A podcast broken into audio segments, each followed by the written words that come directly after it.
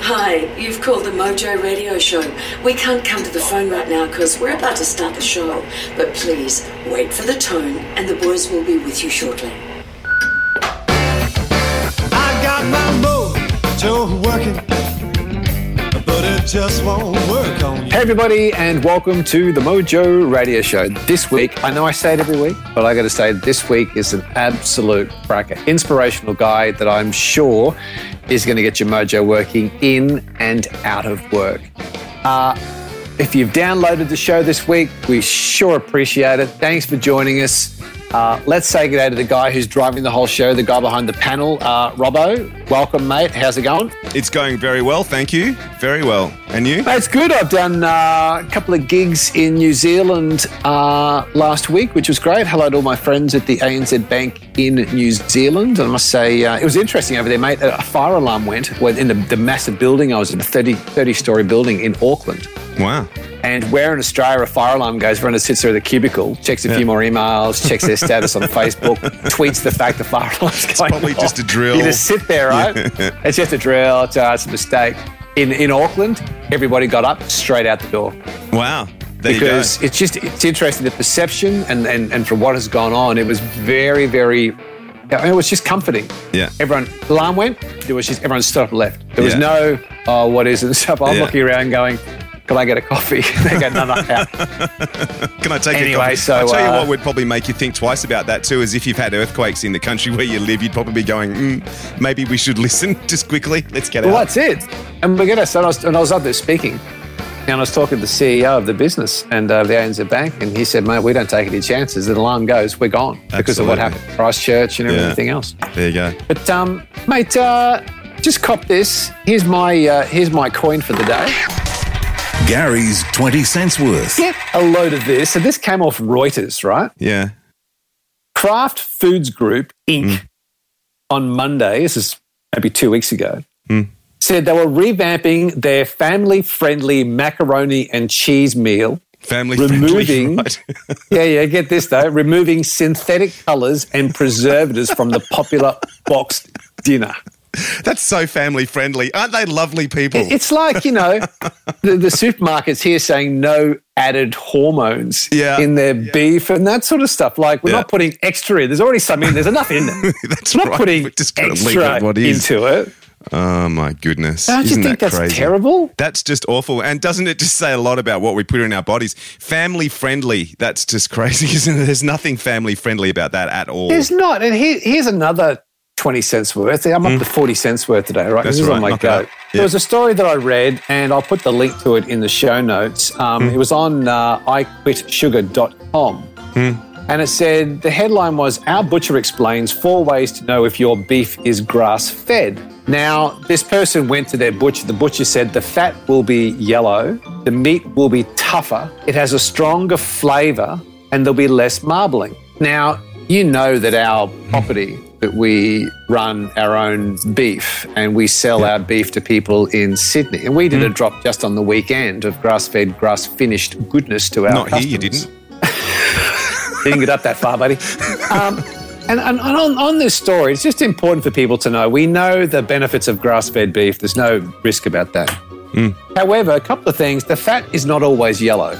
So just because it's grass fed doesn't mean the fat will always be yellow.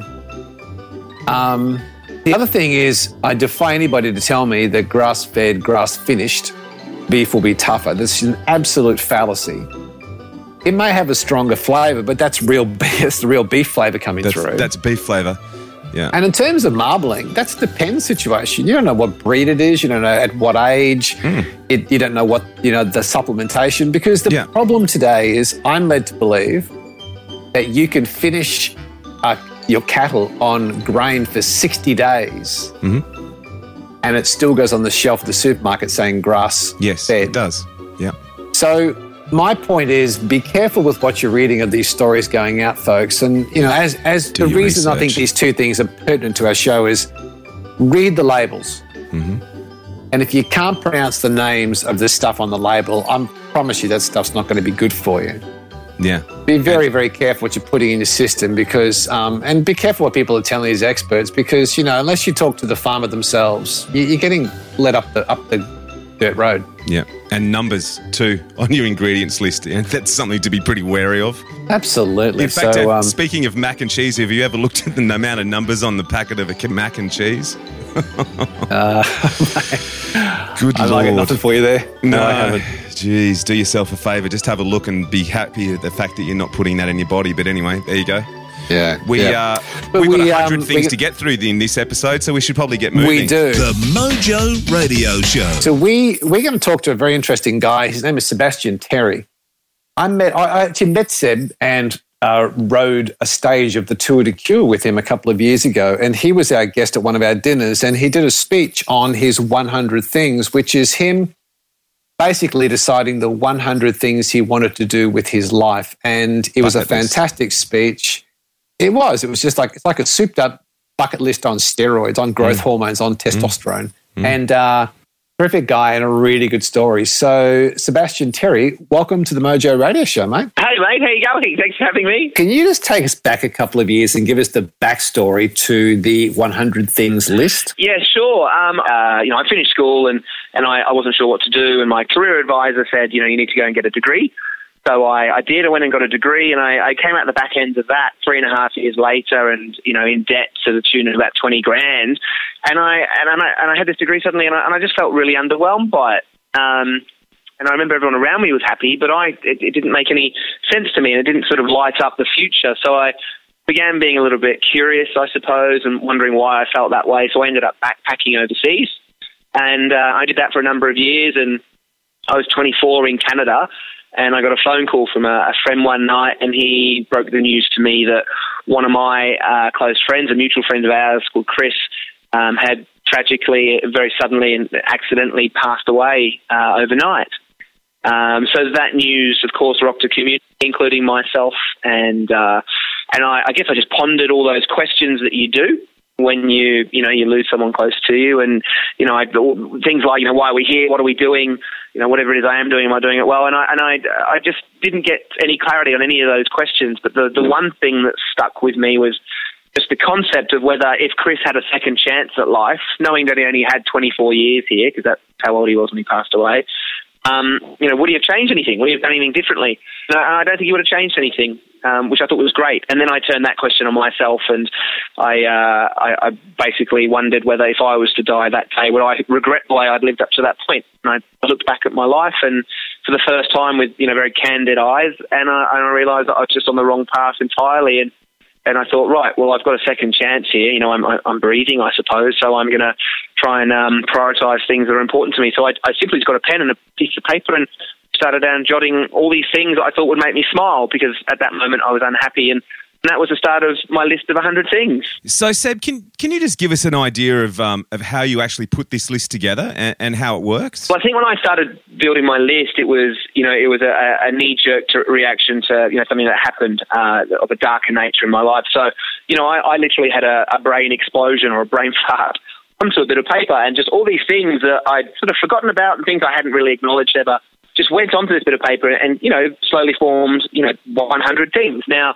I think uh, at that stage, without knowing it, they were all things that represented, you know, values of mine. Um, but I didn't, I didn't consider that was the, the, you know, the purpose of that stage. I think retrospectively, looking back from now, I can see that you know the hundred things on my list, they they could probably be categorised, uh, you know, maybe to five or ten different values that I held at that stage. So you know, I, I think that I, uh, for example, I really valued adventure, uh, the the idea of freedom and liberation, you know, those types of things, and so. Uh, items would spurn off that, um, you know, like you know, I wanted to skydive naked, for example. Um, God, that the ultimate- hurt. oh yeah, yeah. yeah. There, there was it was zero degrees, and there was there was a lot of shrinking. Unfortunately, it's always cold for me, but you know, I don't mind. So, Seb, this you, you heard the news about Chris. You've reevaluated things, and you've basically sat down, taken a good look at your life, and you've written a list of 100 things that you are going to do. Is that, that that's kind of the, the the basis of it, isn't it? Yeah, absolutely. I just gave myself. I think permission's a really important thing. Um, I, I'd never given myself permission to fully, um, you know, give time to consider what my version of happiness was.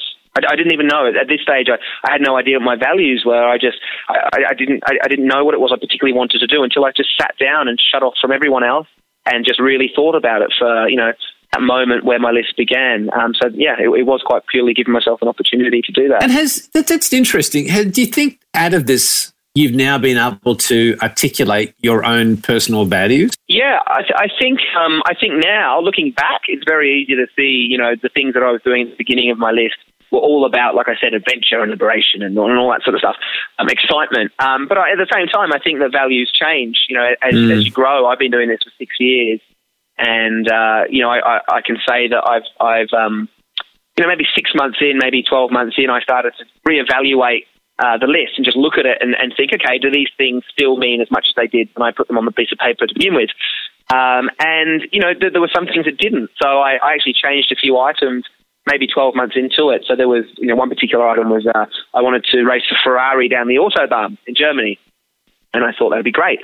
Um, but, you know, by 12 months into this journey, I'd done a lot of stuff which is quite, you know, quite, uh, adrenaline raising. And, and I thought, well, I don't, I, I, don't feel I need to satisfy that anymore. I think I've sort of accomplished that a sense of, you know, uh, doing it. So I changed that for, as it happens, trying to stay awake for 72 hours.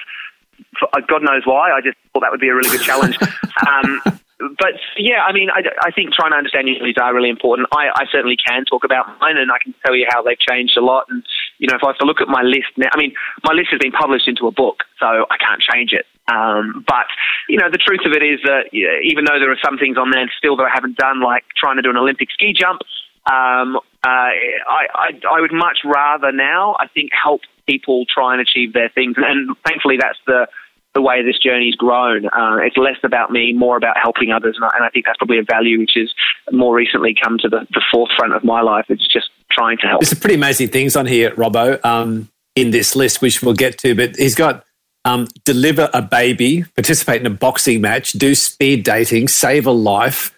Um, bet thousand dollars on black at roulette, marry a stranger in Vegas, run with the bulls, visit a death row inmate, be in a medical yeah. trial. like there's some there's some really interesting stuff here, buddy. It's fantastic. It's uh, look, it's it, it excites me obviously because they're all things that I want to do or wanted to do, and uh, even just rattling them off, I just can't stop smiling. But um, it of course isn't to say that everyone should be doing this. Um, you know, for some people, doing it, all of those things, uh, it, it would be terrible. Um, I, I, think the idea is that we all have an opportunity, and well, we're all different, but we all have the opportunity to, to look at ourselves and, and kind of identify what it is um, that makes us special. So for one person, you know, six years ago, I was definitely about, you know, this extremism, doing things that just, you know, I broke the shackles of normality or whatever. But for someone else, it could be, you know, buying a house or having a child or proposing mm. uh, or learning an instrument. It's, uh, I mean, that's the beauty of, you know, the concept of a list, I guess. It's, it's yours and it's, it's, it's relevant to you only. Um, but you know, yeah, I, I, I can stand next to myself and, and you know quite confidently say yes, I was a big kid at the beginning of this can, I, can, can, I ask you? It's it's timely that we're recording this interview today because it was only a couple of nights ago I sat down and watched the bucket list um, with Jack yeah. Nicholson. Yeah, for the first time. And and one of the one of the lines, or not actually a line, but one of the parts of the movie that got me is. Um, Jack Nicholson's character puts on the list "Kiss the most beautiful girl in the world," and obviously, and there's a bit of a joke about, ha ha, how are we going to find that and how you're going to kiss her and all that sort of stuff. But at the end of the movie, kissing the most beautiful girl in the world becomes him kissing his granddaughter for the first time. And ah, I, I was actually quite moved by that. And I was wondering whether some of the things that you've put on your list that were purely for the action and the adrenaline have actually, you've actually found have had a bit more of a deeper meaning. Oh, I, I think with, with, with everything, or with, with, the majority of things, I think that's the case. Absolutely. Mm. Um, uh, I'm just trying to think of a good example. I, number five on my list is to save a life. Yeah. Um, you know, and I had this sort of idea in my head that I would, you know, walk past someone drowning in the water and heroically dive in and, uh, you know, do CPR and bring them back to life. Um, the, the, first time I was actually able to save a life was purely uh, was very different to that. Someone just emailed me and, and noted that there was a saw that there was a dog that was going to get put down in a, in a pound. He was a stray and they couldn't find him an owner, but they didn't have any room for him. Mm. So he's going to get put down at 3 p.m. that afternoon. So I just put on my website and on my social media, uh, you know, is there anyone who can help save this dog's life? His name is Parker. Um, and you know, the, the short of the long is that there were many people who wanted to help him out, and that day we had him rescued and we saved his life.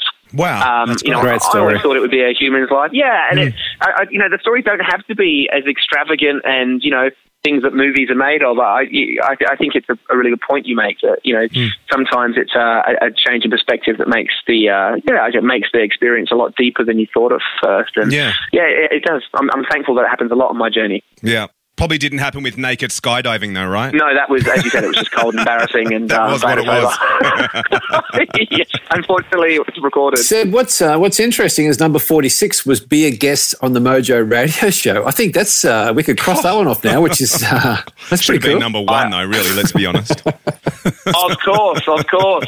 Yeah, I yeah, I didn't think this was coincidental. Brilliant. Yeah, big tick. Hey, um, Seb, what's the message you want people to take away from all this? It's a really good question. Um, it, this is the answer to this has changed over time. But for the first three or so years, I would talk to people on stage and you know do interviews and TV and all that sort of stuff. And it was purely about you know my message was essentially please give yourself permission to consider what type of life you'd like to be leading because that's what you deserve.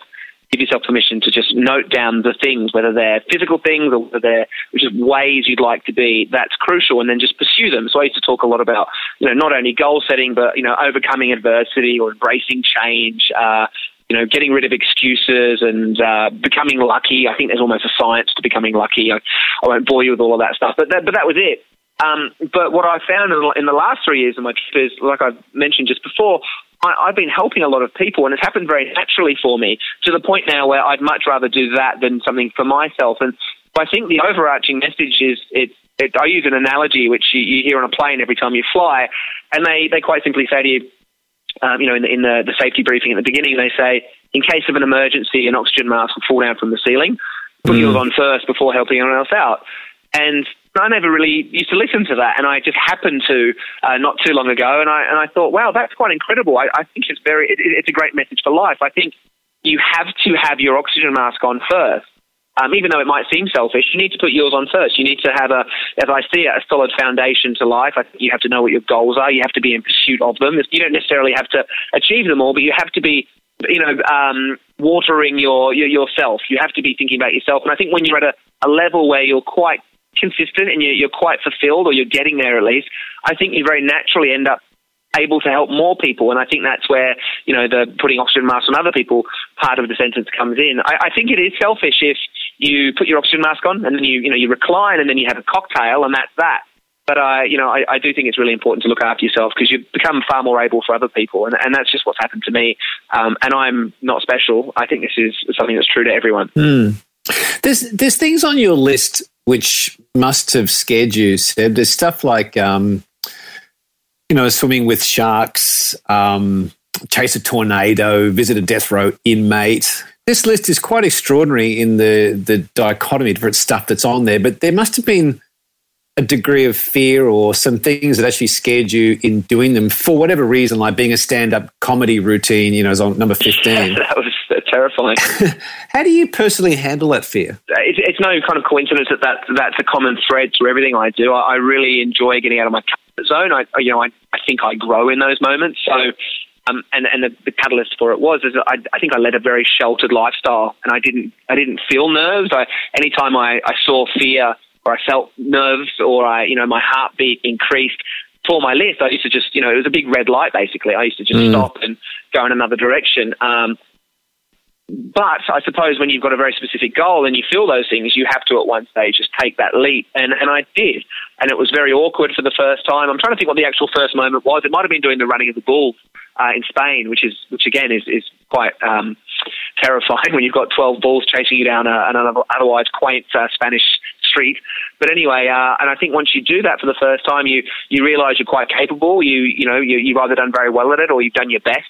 And either way, the result is you think, oh, I, I didn't mind that. I, I might Yeah. do that again next time.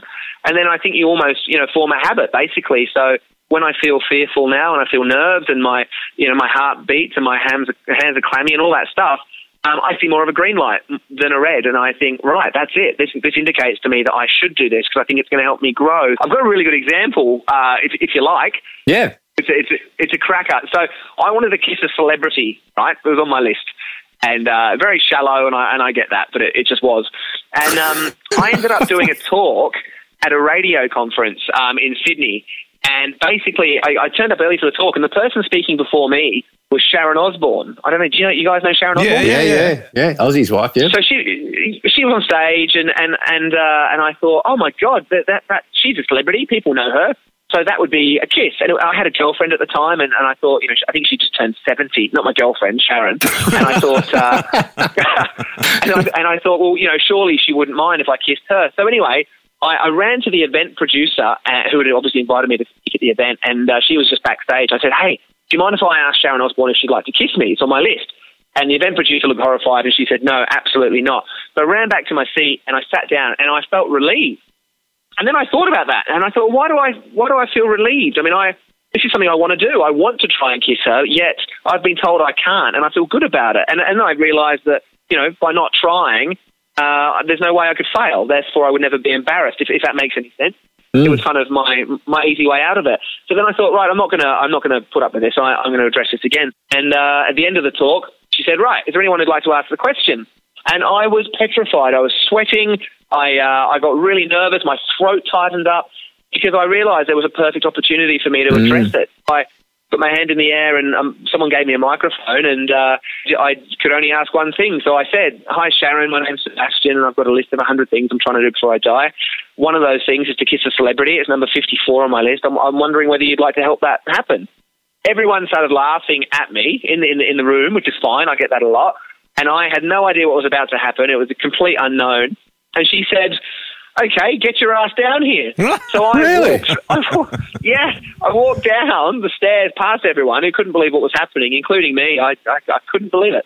Got on the stage, and then I, suddenly I'm on the stage walking towards her, and I'm my heart's racing. I've got no idea what's about to happen. I'm nervous, and uh, and I just okay, I break it down in my head, and I'm thinking, okay, to kiss her, I'm going to have to put my head in front of her, uh, and then we'll just see what happens. So I did. I just walked over, awkwardly put my head in front of her head, at which point she grabbed it, stuck her tongue down my throat, and bit my lip. so, and it's funny because there's a video on my website about that, and if you look at it, a lot of people just assume that I'm really confident. You know, the, co- the comment I get all the time is, "Oh, you're you're, you're bulletproof. You could do anything." Yeah. You know, you're obviously, and it, that couldn't be further from the truth. I'm just as scared about things as anyone else, but uh, I'm just in the habit of just trying to overcome it by addressing it front on. Good for you. It's Brilliant. Good for you. Great story, mate. for the grandkids. yeah, yeah, yeah, absolutely. Although I, got- although I got to be honest, if she can kiss Ozzy Osbourne, it's probably easier for her to, easy for her to kiss anybody. Let's be fair. oh, come on, mate, don't say that. Seb, with um, with this lifestyle that you are now leading, and you're inspiring other people to take from what you're doing. Um, Robbo and I quite often um, quote Bruce Lee, the martial artist, who said, "It's not the daily increase, but the daily decrease. Hack away at the unessential." What in the last six years? What have you eliminated from your world that's had a, the biggest impact on your life? Um, wow, it's a I mean, great question. Um, I think one thing that I could say straight away is uh, I used to talk myself out of doing a lot of things um, by using. You know, at the time, there were there were reasons um, as to not to do things, and and uh, you know to list a few, I you know I didn't have any money, so uh, and I still don't have too much now, to be honest, but. Um, you know, I'd say, well, I, you know, I've got this big, beautiful goal over here, but I don't have any money, therefore I can't even consider it, and I'd walk in the opposite direction. So I, I think basically I, I realised that there were a lot of fears holding me back, and they were just excuses. And I've changed my mindset slowly, and I'm still doing it. It's not to say I'm perfect, of course, but I've changed it slowly, and I realised that you know all these things are certainly consideration, but I still do get nervous. Um, uh, on many, many occasions, but I, I, I feel that you can reduce these barriers to a point where you realise just how capable you are. Um, and certainly, you know, I, I do things now that seem very daunting to me and others, but I know that if I have a crack, I'm actually a good chance of doing it. if say Robbo and I decided we wanted to do a list and we wanted to build our 100 things, what's the best tip you could give to somebody to ensure they just had a truly cracking list that just really rocked?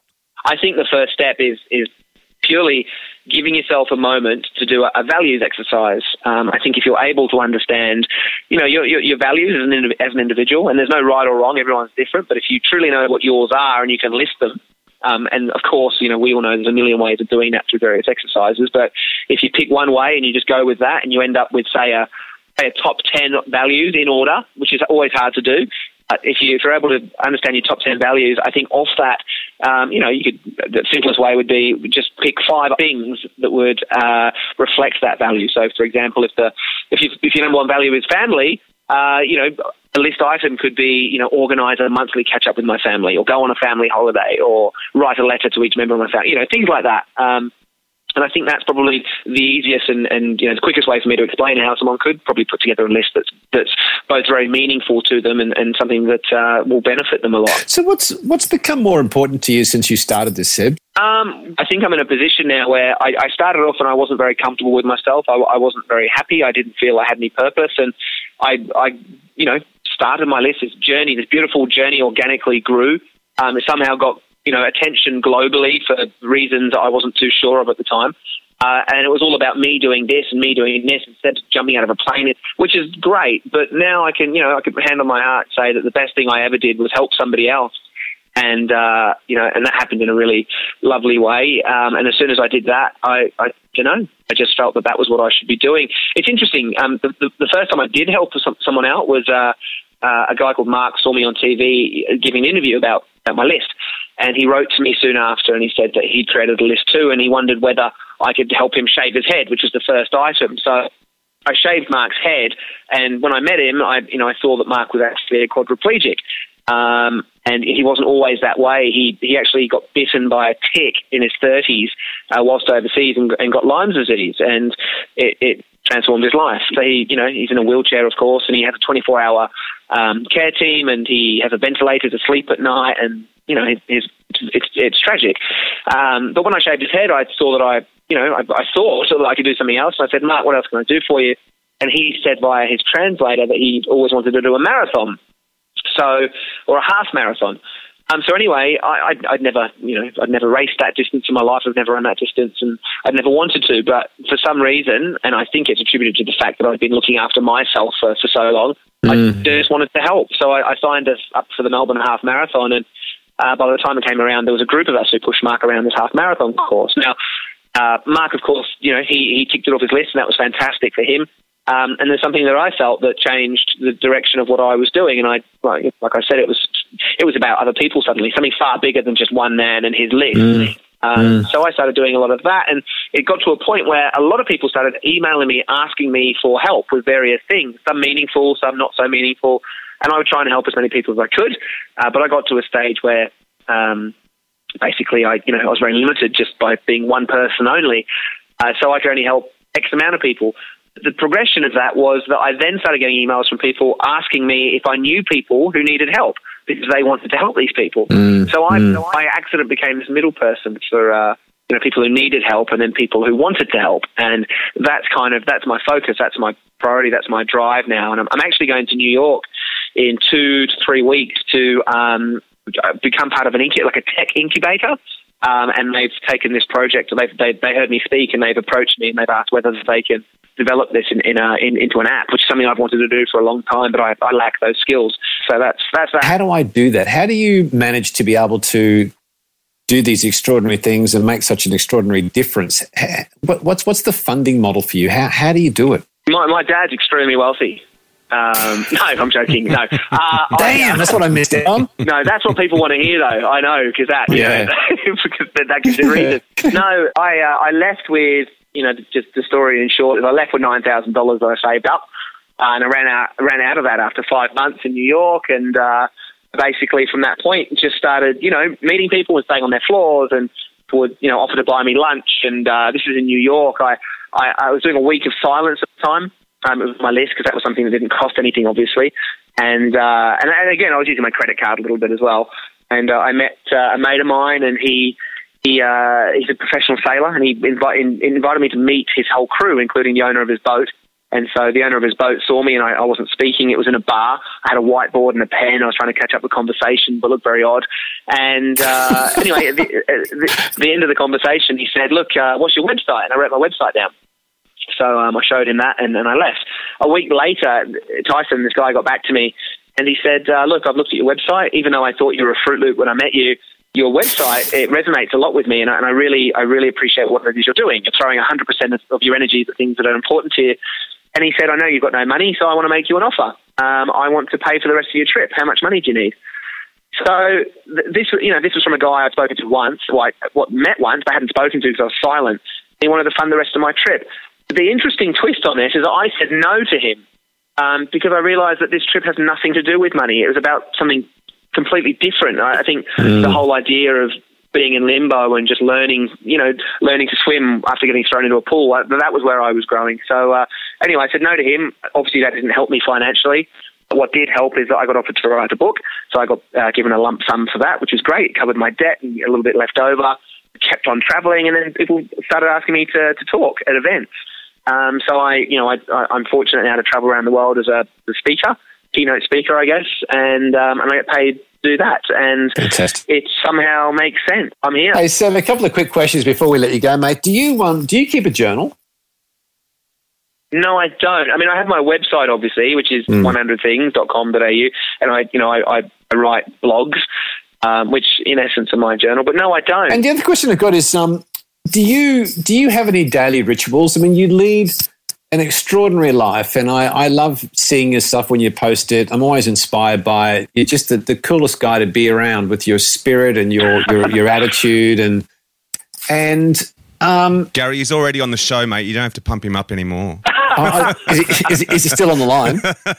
Um, where is this leading? What do you What do you want? No, do you have any? Um, just as, as, an individual, do you have any daily rituals, like things you go through in the morning or nighttime rituals, or you know, daily, weekly um, things that are non-negotiables that that help you keep your spirit? Well, I'm I'm sort of quite unstructured, um, which is which is good and bad, I suppose. And so there isn't a particular thing. I I, I don't have a daily ritual, but um, having said that, I, I, I, do know what's important for me to maintain a, you know, like a, a healthy kind of mindset. And so, you know, I, I surf, I, I, get in the ocean a lot, and, and to me that's crucial. And if I travel, and uh, you know, which I do quite a lot, and, and if I don't get in the water or I don't surf, I, know I become quite, you know, quite different. My my mind starts racing, and I'm more irritable, perhaps. Um, so I just think I, I just know how important it is for me to have a balance, you know, physical activity and and also um, I do like writing down a lot of my thoughts. Um, whether anyone ever reads them or not, um, even if they're even if it's just bullet point, it, it, doesn't really matter. That's important for me. It's a, a form of I don't know, a form of expressing, you know, things that perhaps no one needs to know. But yeah, I, I think that's important for me. And I also like to play music, and, uh, and and I get frustrated if I don't do that. I don't know if that particularly answers your question. I feel like I'm just rattling off hobbies. No. but uh, no, I do. What's what's missing for a lot of people today is we don't have hobbies anymore. Mm. We don't have an outlet. And I think the most powerful thing with that is when you say, if I don't get to do it, it annoys me.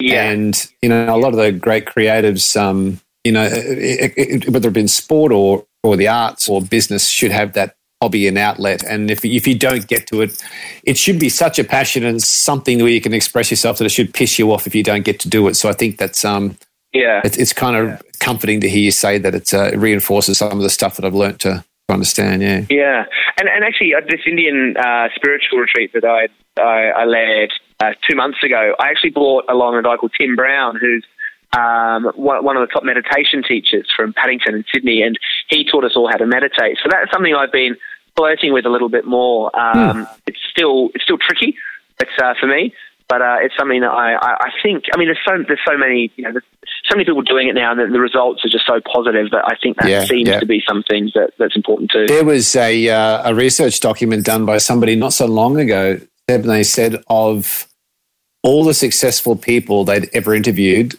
the oh, it might have been Tim Ferriss, it might have been Tim Ferriss for the Four Hour Work Week um, on his podcast. He said if you look at all the successful people he's come across, studied, dissected to look at performance, one of the biggest commonalities was meditation. Huh. It's interesting, isn't it? Wow. Mm. wow. Well, Seb, we're going to let you go. This has been um, fantastic, mate. Where do people find you? Well, I mean, my, my website is 100things.com.au, or I have a Facebook page, uh, which is my name, Sebastian Terry. Uh, I guess I'm on Instagram and Twitter, and the handle is at Seb100things. Um, yeah, so people can find me if they want, and please get in touch. And if I can help in any way, or you'd like to come on a trip or anything uh, of that nature, you know, it'd be great to connect. Sweet. And um, Robbo, I don't know if you've been through Seb's list because he's published his own list on the mm. 100 Things website. Mm. Um, and a bit scary. I, I don't know if you noticed number 71. No. What was that? 71. What was 71? Naked, what? rugby. Naked rugby. Oh, Jesus. God help me. No. Yeah, No. that's uh, that's a story and a half. um, just so Seb knows, and our listeners who have been with us on this Mojo radio show journey is um, Robbo's a very accomplished rugby coach and in his former days played a lot of rugby. So I was a bit worried when I saw that number 71 that Robbo would start, uh, that'd be number one on his list. Seb, if I can uh, give you one bit, give, I can give you one bit of advice, mate. Stay away from the bottom of the ruck, for God's sake. oh dear. Well, do you know what? I ended up with a broken wrist that night. Oh, really? and, and actually, I've got I've got a quick story that'll make you laugh. I don't know if we've got time. Have we got a moment? Yeah, yeah. Just a quick one. Yeah. Number uh, oh gosh, what number was it on my list? Forty four was to represent a country at something, and I, I I'm pretty average at everything, which makes it hard. And uh, but I had to think creatively. So my mum is Mauritian. She's from Mauritius, which for those of you who don't know is an island nation near Africa. And I applied for a Mauritian passport. I got it. Um, so last year I took myself off to Mauritius to find a sport that they were so bad at that it made me the best. This is obviously conceptual in my head. So I get over there and I trial for a few different sports. Petanque is one of them, and I'm terrible at petanque, it turns out. Um, I, I proposed that I would be the first um, Winter Olympian for Mauritius, and, and was laughed out of the Olympic Committee boardroom. Uh, and then I remembered playing rugby 10 years ago. So I bought a pair of rugby boots, went to the national rugby training, uh, to the squad, and uh, I made the team. So we got flown over to Africa last year to play in the African Championships. We're in Botswana. And we, I played three tests and we won the whole tournament. Oh, Very good. classic. It was just, it was incredible. I had to learn the anthem. I had to learn the national anthem. There you go, mate. Rugby World Cup coming up. Get yourself back into training. yeah, I, you know what? I don't think there's a chance of Mauritius making it next year. no, I don't think so. If I'm starting an inside centre, I think they might Yeah. be doing it. At It just goes to show, though, Seb, what you're saying is it's just that whole thing about um, having to think differently. oh, absolutely. And if it's something that's important to you, you will find a way. I think it's a fantastic story. Yeah, look, I, I think you know for, for any, anyone listening, I, I I think that you know really, if you're able to identify goals that are meaningful and important to you, and that's crucial, um, and then you're able to marry that up with you know just a very strong sense of self and, and, a, and a strategy for achieving something. I, I, I really think you can achieve anything, and it, it does sound very Oprah-esque. But I think the world is just out there to be. Uh, it, it's a big playground, and if you're if you can get into your zone, and everyone has a zone, I, I think you know. I think everyone should be doing, can be doing whatever it is they want to be doing. Totally. Well, mate, thank you for your time. It's been a real, uh, real privilege having a chat. Nice to, uh, nice to hear your voice. Thank you so much, guys, for having me. I, I really appreciate it, and uh, lovely to connect with you again, Gary, after uh, Meningie. mate, we rode through there only a couple of weeks ago. We, um, we rode from Adelaide to Melbourne uh, via Meningie, and um, it was, uh, it, and the welcome and the dinner was just as good. But we missed your smiling face there, mate. wow, good stuff. I, I love the work you guys do with uh, Tour de Cure, so keep that up. Good on you, mate. Talk to you soon, Cheers, man. Seb. Thanks, All right. Seb. Thank you very much, both of you. Cheers. Help us get the Mojo Radio Show on the iTunes What's Hot list. Hit up the Mojo Radio Show and leave a comment now. Oh, and please You are such a disappointing pair. be gentle with us. I'm going to sit down and I'm going to draw up my own bucket list. It may not be 100 things, but I'm going to do a list of 10. I'm going to do a list of 10 things that between now and, you know, when I'm too old to do them, that I want to get done. And you know Yeah, what? I'll, how about this? thing. I'll bring it to the show with me next week and I'll tell you what I've decided. Well, you know, it's, it's something that Seb um, did talk about when um, when I've had coff- coffees with him is that um, by announcing it and putting it out there, whether you publish it on a blog or you tell a friend about it, it does give it power as opposed to it just being tucked away in your own little um, journal or the back of your mind. yeah, it'll give you something to elbow, elbow me with every now and then, too. Hey, what have you ticked off the list recently? There you go. Mm. I'm worried about, I think it was number 71 on Seb's list, the uh, naked rugby. I'm hoping you're not going to. Uh, No, no, don't Yeah, worry about that, mate. That's fine. I'll be staying a Yeah. long way away from that. yeah, have have visual on Robbo Yeah, rugby, and there are some things you can't some things you can't unsee. Uh, but that's good. So, uh, Hey, before we wrap up, what else you got? We've got a couple of housekeeping things, mate. Just um, going Yep. back on a few old episodes. Um, uh, you, you'd be fairly aware of uh, our highest downloaded show. Yes, sir. That'd be Steve n Seagull's. It would indeed. And uh, got a bit of a surprise for you, mate. The way I surprised for you the first time. They're um, Levi's back on the line, mate. Oh, cool. So uh, a bit of a flashback. Levi Pukki, welcome back to the Mojo Radio Show. Thank you. It's good to be back. And can I just say uh, a bit of a double first for us? Um, the first time that we've ever had a return guest on our program, and also Yeah. yeah, and also the uh, the highest rating show that we've ever done. All right. Seriously. Yeah, seriously, you guys Yeah, are killing mate, it. you're the dude about chart. Yeah, Sounds good. you guys are the top of the heap when it comes to uh, the most downloaded programs of the uh, of the Mojo Radio Show. Top 10 so, Levi, you and I caught up off air a little while back, and um, you were having some real life rock and roll trouble, weren't you? The old uh, the old tour bus had broken down. Yeah, it, it's all right. The turbo apparently was broken. Right. It, it's got a diesel engine, so Yeah. uh, well, well, it's it's fixed now. Yeah. There's a uh, there's a classic band in Australia called the Angels who have been around for a long time. I'm not sure if you're aware of their music, but they're sort of from the same era and also the same record company, actually Alberts that um that ACDC come from, and they they tell a great story of um, driving between Sydney and Melbourne on the on the east coast here in Australia, and halfway between the two, their um their tour van breaking down, and the three of them. Three of them at the back of the cu- the van, and one dr- steering, pushing it for about fifty kilometres to get to the next town.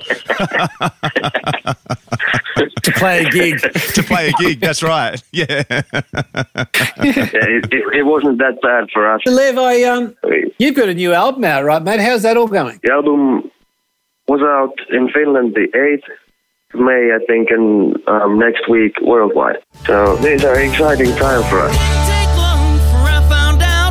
People mean by down and out. Sorry, man. By the way, I have a bit of a flu, so my um, voice doesn't sound really as it should. That's okay. We can understand you every word. Sounds very rock and roll, there, Levi. That's right. Very rock and roll. so uh, you've just you guys have just been touring England as well. Uh, yeah, we have. We have. We just came back from England and Norway last Yeah. Yeah. Saturday evening. Yeah. That went well. So that that that went well. Yeah. Nice one. Everything was good. The the crowds were amazing. I we're not used to that in Finland. I mean, on a Monday night in London, there were maybe four hundred people or so. Wow. That's great. That never happens in Finland in any venue.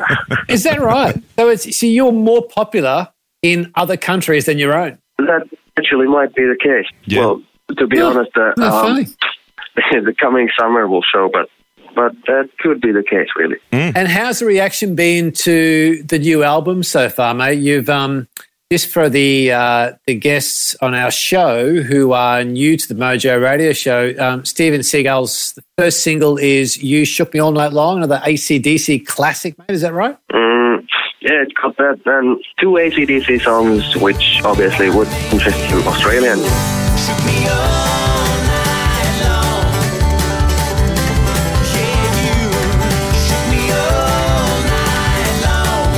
And a couple of Maiden songs. To the hills. Run for your life. And some Pantera, uh, Gary Moore. Bit of Gary Moore. Nice. Yeah, that's actually over the hills and far away.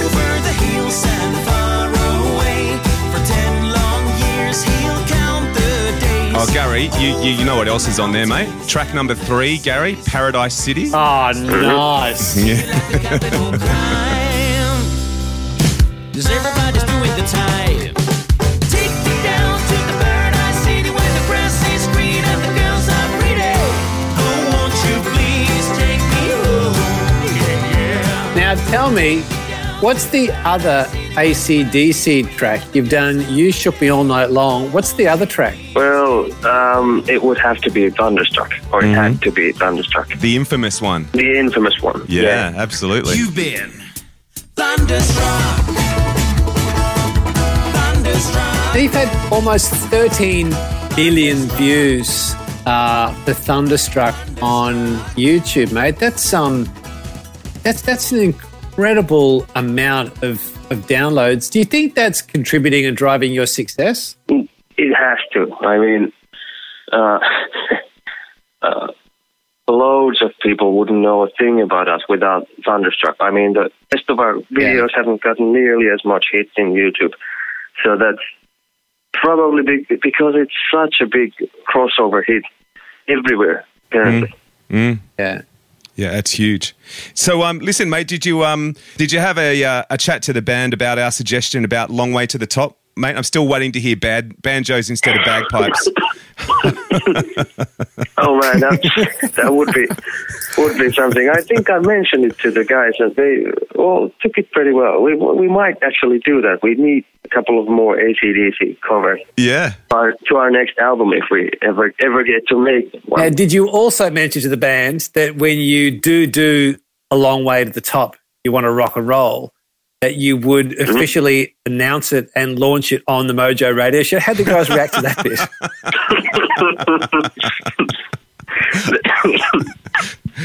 no, I can't promise anything, but let's the time will tell. I was going to say, Gary, the poor man's sick enough. Don't make it worse for him. He's still on the fence. We've got to get him over the line. Time will tell. Um, just, just an interesting thing, um, Levi, with with the success of the band through the amount of um, social media exposure you've had, getting signed to a record label, doing an album, has the success of the band had an impact on the band? Has anything changed within the band? Do you think um, we're traveling more that's a good thing? More gigs, and traveling abroad more. Working harder. yeah. Yeah, that's about the only thing for now, at least.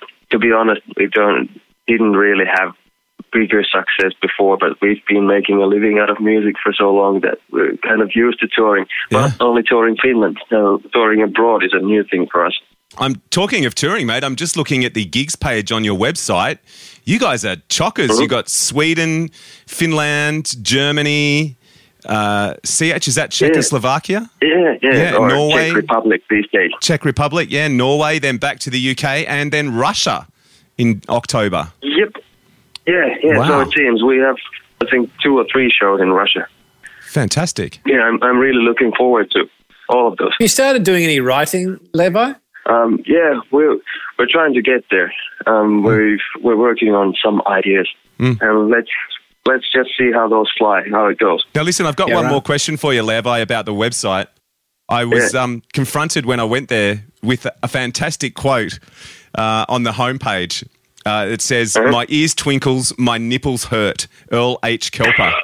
firstly, Yeah. firstly, who is Earl H. Kelp, Help, Kelper? But secondly, is that quote in regards to your music? Because if it is, I wholeheartedly agree. Um, it, it was actually a part of or a comment from our competition on our Facebook page that Right. um, that we asked people to send post comments Yeah. to use on our website. We Yeah. change that sometimes, so the, we picked up the top three, and this was the second, I think. I love it. That's fantastic. Yeah, yeah, uh, we, we love it too, obviously. Yeah, yeah. Gary, how are your nipples, mate? Uh, they're a little bit erect at the moment.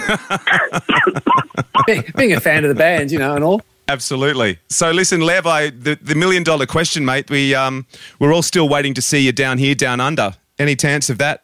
Well, obviously not till after October, but um, how's that looking? Yeah, well, the management actually seemed a bit hopeful about that. We we might Wow. come to Australia next year, next year, but Yeah, they're yeah. trying to trying to sort out, sort something out for maybe next January, February, something like that. For our summer, that'd be great. Yeah, that would be something. I mean, I've never been there myself.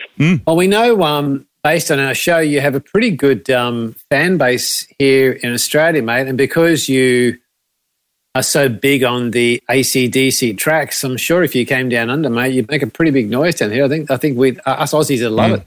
Definitely. Well, here's hoping. I mean, it would be really fantastic to come there and New Zealand at the same time. That would Yeah. be amazing. Yeah, right. But it's such a long way, as in the ACDC songs. Yeah. Yeah, it is a long yeah, way. Yeah, you know, you know, Levi, it's a long way to the top.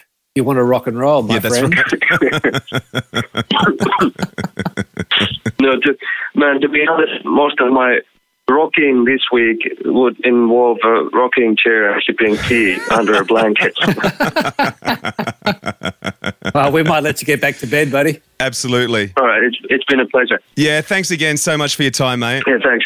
And listen, uh, we might just before you go, or just as you go, we might play out with uh, a little bit of the single, which um, I believe can be the whole album can be downloaded on iTunes. Is that correct, mate? Yeah, that's correct. That's correct. And they ship physical CDs and vinyl around the world, I think, now.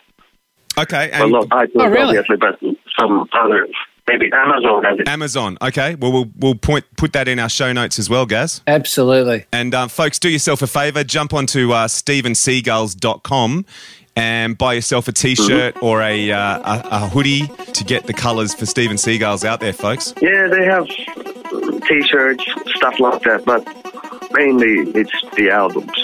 Brilliant. Mate, thanks again for your time. All right, thank, thank you. Thanks for having me. Chicken soup and orange juice, mate. My grandmother's remedy. Yeah. yeah, yeah, I will. I will. I will. Cheers, man. Good luck. Cheers. Thanks. I was caught in the middle of railroad track.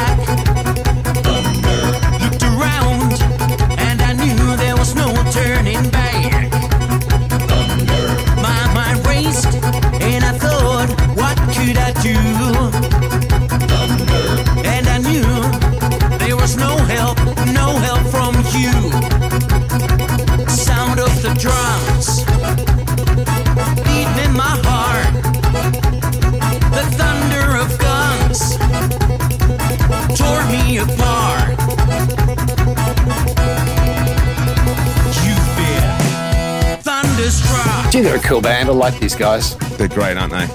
They're They so are great. cool. Really Yeah.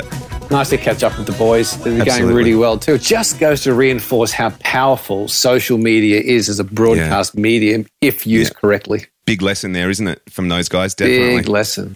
Um, In fact, I saw just this morning, Robbo, I saw there's a new clip they've got on YouTube which has had 2 million downloads, and I think it's only been. Wow. out for a week. yeah. That's insane, isn't it? That's Yeah. just craziness. But um, very it's a far popular cry from. Uh, Far cry from sitting down watching uh, Molly Meldrum on Countdown, where bands were scraping together a couple of coins to make a clip, and you had one music show. Now you've got this amazing you know, videos and Yeah. YouTubes and iTunes and Stitcher and everything that we are, we- everything we, you and I are thankful for. So uh, another quick episode update, Mr. Bertwistle, Yep. episode twenty-three. Rick Price. He, Yes. Uh, was a good he, yeah, he funded his new album through the Pledge Music campaign, and uh, we had a good chat to him about how that all worked and and his uh, his creative thinking and all that sort of stuff. His new album is out July 10 on iTunes, Amazon, and through record stores. We at the Mojo Radio Show Studios have been given a bit of a sneak peek at the new album, Gaz. Ten tracks. Wow. So, We're sounding um, like a real radio station, aren't we? we are turning like a real radio station, and even like more so, it, just like the old days, even more so, we're going to have some copies to give away in the next month or so. So make sure you keep listening. There's actually a learning in this stuff that Rick Price has done is that he funded the album through Pledge Music. Hmm. And many entrepreneurs now are raising very good amounts of money to start off their business through, through Kickstarter and hmm. Indiegogo. So hmm. it's just another example of how, you know, young business brains and ideas can come to light when thinking differently about fundraising for their, uh, their Absolutely. ventures. So it's, um, it's a good story. It's great, isn't it? So I reckon uh, to finish off the show, mate, we should uh, have a listen to 30 seconds or so of the new Great. single, and we'll catch everyone next week, eh? Great. Out. Cheers. Headed for the promised land. Brother, come and take my hand. Sister, can you see the light? Lead us through the darkest night. Home,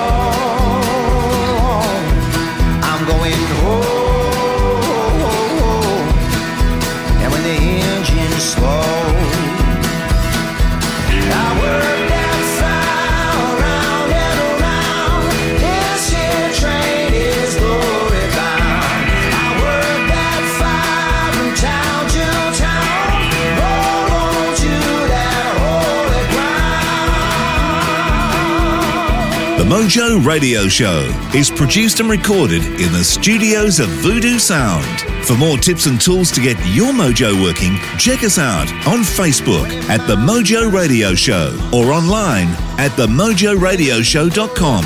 For more about Gary, see GaryBertwistle.com or to polish your next audio or video production, check out voodoosound.com.au. And for the right voice, realtimecasting.com. Andrew Peters speaking.